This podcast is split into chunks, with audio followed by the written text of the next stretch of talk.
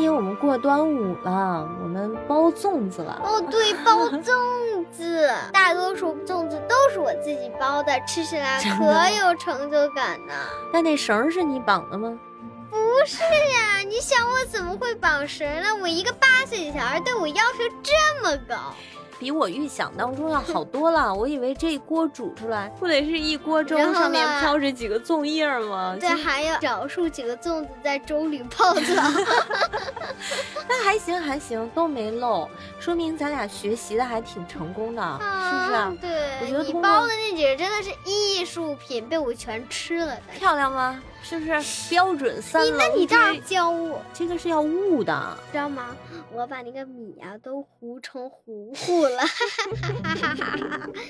嗨，欢迎来到妈妈姐姐，我是主播菲斯的云。我是副主播玲珑，那话说回来啊，你对端午是个什么感受呢？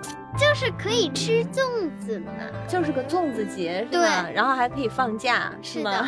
那一年当中有很多其他的节日，是呀，嗯，对你来说有什么不同呢？就比如说举例吧，圣诞节、五一，嗯，这两个例子举得好。你就像五一和嗯端午都挺喜欢，就是有区别，有一点点，就是嗯端午可以吃粽子然后玩儿。哦，五一劳动节虽然是劳动节假期，但我也没有没看过劳动。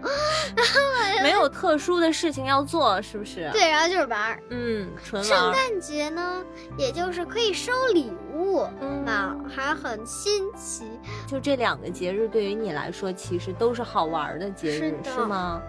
那我来给你解释一下，为什么我这么重视你去过端午，因为端午是咱们中中国国人人的传统节日，对，是传统节日，就像元宵节、嗯中秋节、嗯七夕、嗯，还有呢，还能想起哪个传统节日？春节不、错元宵，还有一个那个要背香料上山那个重阳节。啊，重阳节，对，没错。虽然这些传统节日现代的过法有一些已经不像这个传统里面这么多讲究了 哈，简化了许多，还有一些呢被商业化了。但是我其实非常希望你能够深度的去了解传统节日，这个不是个长知识啊，这个是你对自我的一种认同。对自己的一个认同，什么意思？来，我这么问你啊，你们 PYP 不是有六个模块儿，其中有一个是 Who am I？我是谁？你从 K 班的时候就开 My 始解答。community，呀，你已经解答了两年这个问题了。那你现在获得什么答案了呢？我是人，嗯，是在这个世界上，地球人。然后我是中国人。你开始找到你的集体了，是不是？嗯嗯，那你怎么去证明你是中国人呢？除我了你会过中国传统节日，嗯，所以传统节日其实是定义你这个集体里面的一个标签儿。所以呢，这个就是我们所谓的文化。妈妈其实试图想跟你解释清楚这个文化的概念啊，但是我在百度上查了一下这个文化定义，别说你小孩了，我大人我都看不懂。人类在社会发展过程当中积累下来的精神文明的总成。不行，太快了，太快了 我们不强求了啊，这个慢了确实也很难理解。但是我想跟你说的是，我们说的这个文化，其实就是在咱们身边，咱们行为的习惯，咱们思考问题的习惯而，且还有我们过节日的习惯。，对咱们语言的习古惯人。都不过圣诞节，是的，圣诞节不是中国的节日，劳动节是吗？那也是国际节日，也是 International Labour's Day。哦，对不对？而且它也是一个现代节日，但是端午不是。哦，端午 不是？端午起源于这事儿就有争议了啊。据考证，它应该是起源于春秋或者更早，如果把古越族也算上的话，嗯，对对对，更早，对？吧？今天你不是研究了这事儿了吗？哦，确实，解答了我很多年的困惑和 你也很好奇的一个问题，就是什么？西北人为什么吃粽子？首先解释一下，为什么你觉得这是个问题呢？就是我以前不知道古月族和巴拉巴拉春秋的伍子胥啊，对，我只知道这个战国的屈原是为了纪念屈原，那为啥秦国人也吃粽子呀？呃，我也一样，我从小被告知的也是这个端午节就是用来纪念屈原的，至少吃粽子这件事儿是为了纪念屈原的。但是我就想啊，你说陕西西北那一片儿的，那不都老秦人吗？他为什么要去纪念他的敌对国的爱国主义战士呢？但是后来，咱们的这个中国的学者闻一多先生在端午考里面。哎，这个是最新有证据能够支持的，就说赛龙舟跟粽子其实是源于古越族。古越族，因为他们的图腾是龙，毕竟古越族也生活在水边上嘛，所以可以镇水嘛。嗯，所以就包粽子、赛龙舟。为什么赛龙舟呢？因为它的图腾是龙啊，就纪念这个龙，讽刺这个龙。对，什么叫讽刺这个龙？就纪念这个。哦，对，因为他们都觉得他们自个儿是龙。的儿子，对，是不是？然后那也有人说了，其实粽子这个东西从春秋就开始作为主要吃食了，就是整个夏季其实都是在吃粽子的，而不是说只是在端午这一天。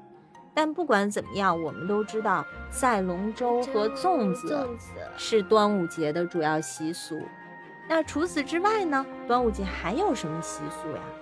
端午节呢，挂艾草，嗯，因为呢，在那个节日正好是夏季嘛，嗯，蚊虫丰富，害虫也会带来疾病，嗯，所以呢，古人就判定那个日子为恶日，嗯，因为他们觉得。这个病呀，死了太多人了，没白过这节啊！记住不少知识，所以呢，就要驱虫才挂艾叶儿，是吧？对呀，艾叶那个雄黄酒不是都驱虫的吗？用雄黄在头上画王字儿，讲究的也真的。我今年其实就特别想试一下，在你脑袋上画个王字。哎，别别别别别，至少咱们要挂个艾叶儿在门口吧。咱们小区过 Halloween 的时候，谁家门口摆那个南瓜灯，就说明这一家参与过万圣节，小孩就能去他们家要糖，嗯，对吧？这个其实是不是人家的文化传统啊？对啊。那咱要是作为中国人，咱端午的时候门口挂艾叶。你不觉得有一种民族自豪感吗？啊，对，那你买艾叶啊？现在，那你向中医切个艾条，可以啊，我挂俩艾条，我得挂，是以证明我们是中国家庭。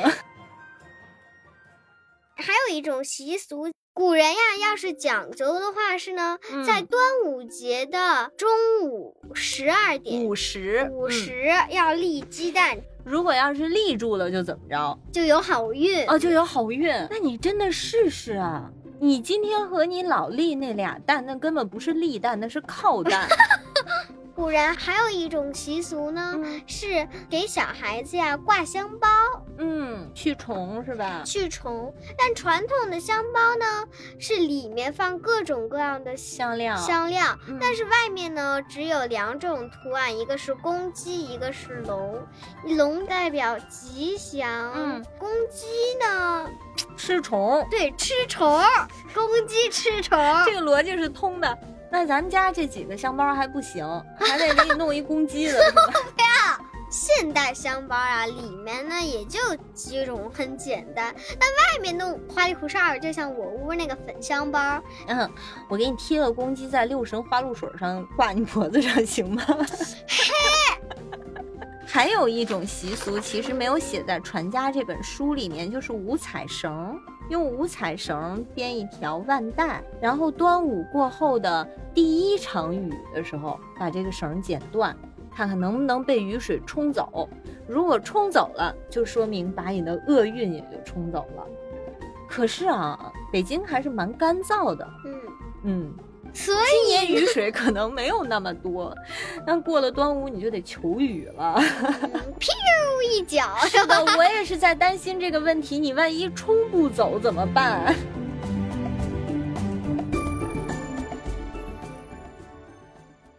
所以话说回来，你知道我为什么今天一定要把姥姥和奶奶都请来教咱俩包粽子吗？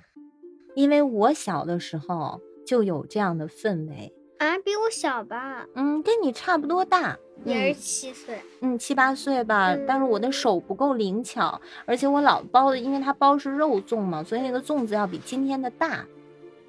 他用三片粽叶，所以我那个小手就捏不住嘛，所以当时也没包成功。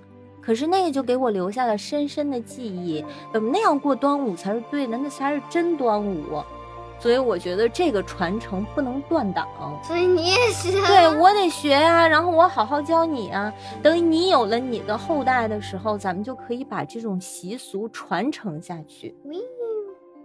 现在再想起文化这两个字。你觉得又有什么新的感受了呢？古老，而且它一定是一代一代一代怎么样传递下去。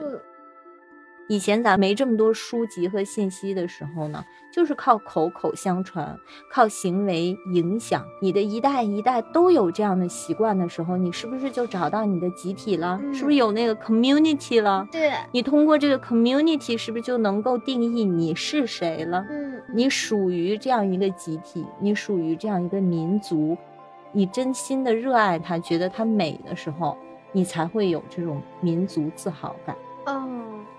那妈妈觉得这个传统节日对你来说非常重要，是因为我知道你以后是要有国际视野的。学校老师一直在教你要 be open-minded，要去接受不同的文化，对对吧？你怎么有能力去接受这些文化呢？前提的基础是你要搞清楚自己的文化是什么。你有一个这样的认同感之后，你才有能力去接受其他的文化，这个叫 open minded，而不是说只去吸收其他国家的文化，觉得他们的文化真好，而不知道自己的文化是什么。这样的话，你找不到你的 community，你会迷失自己的。明白了，反正今天大多数粽粽都是我包的。确实，你是一个能干的小火车。关于端午，今天就聊到这里了。在节目的尾声，我想向你推荐一套书，叫做《传家》。玲珑也没有那么博学嘛，他刚才讲起的关于端午的知识，全都是来源于这套书。那这套书的作者任翔女士呢，是一个长期浸润在西方文明当中的东方女性。那他写这套书也是想要给他在美国读书的女儿讲讲清楚中国文化到底是怎么一回事儿。为什么推荐这套书呢？我觉得在我所读过的关于中国文化的所有书籍里面，这部书是最能看得见、摸得着的。他把中国文化深深地植入到生活的每一个点滴当中，而他展现的方式又是那么美。玲珑从两岁就开始翻阅这套书，那时候他虽然不识字儿，但是也被这套书当中关于美食啊、服饰啊、手工艺的这些图片，精美的图片，深深的吸引了。那我呢，也买了一套送给我生在美国、长在美国的弟弟和妹妹。我希望有一天，当他们想要寻根找本的时候，他有东西可读。有地方可寻。那今天呢，我把这套书推荐给你，不论你是在国内还是在国外，不论你只是对中国的文化感兴趣，或者是身在其中却没有那么欣赏，我都希望你能去读一读，和你的孩子一起去读一读，因为不论早晚，总会有一个时候。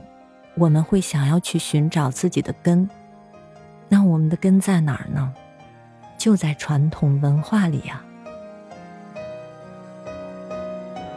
感谢收听妈妈姐姐，愿你端午安康，下期再见。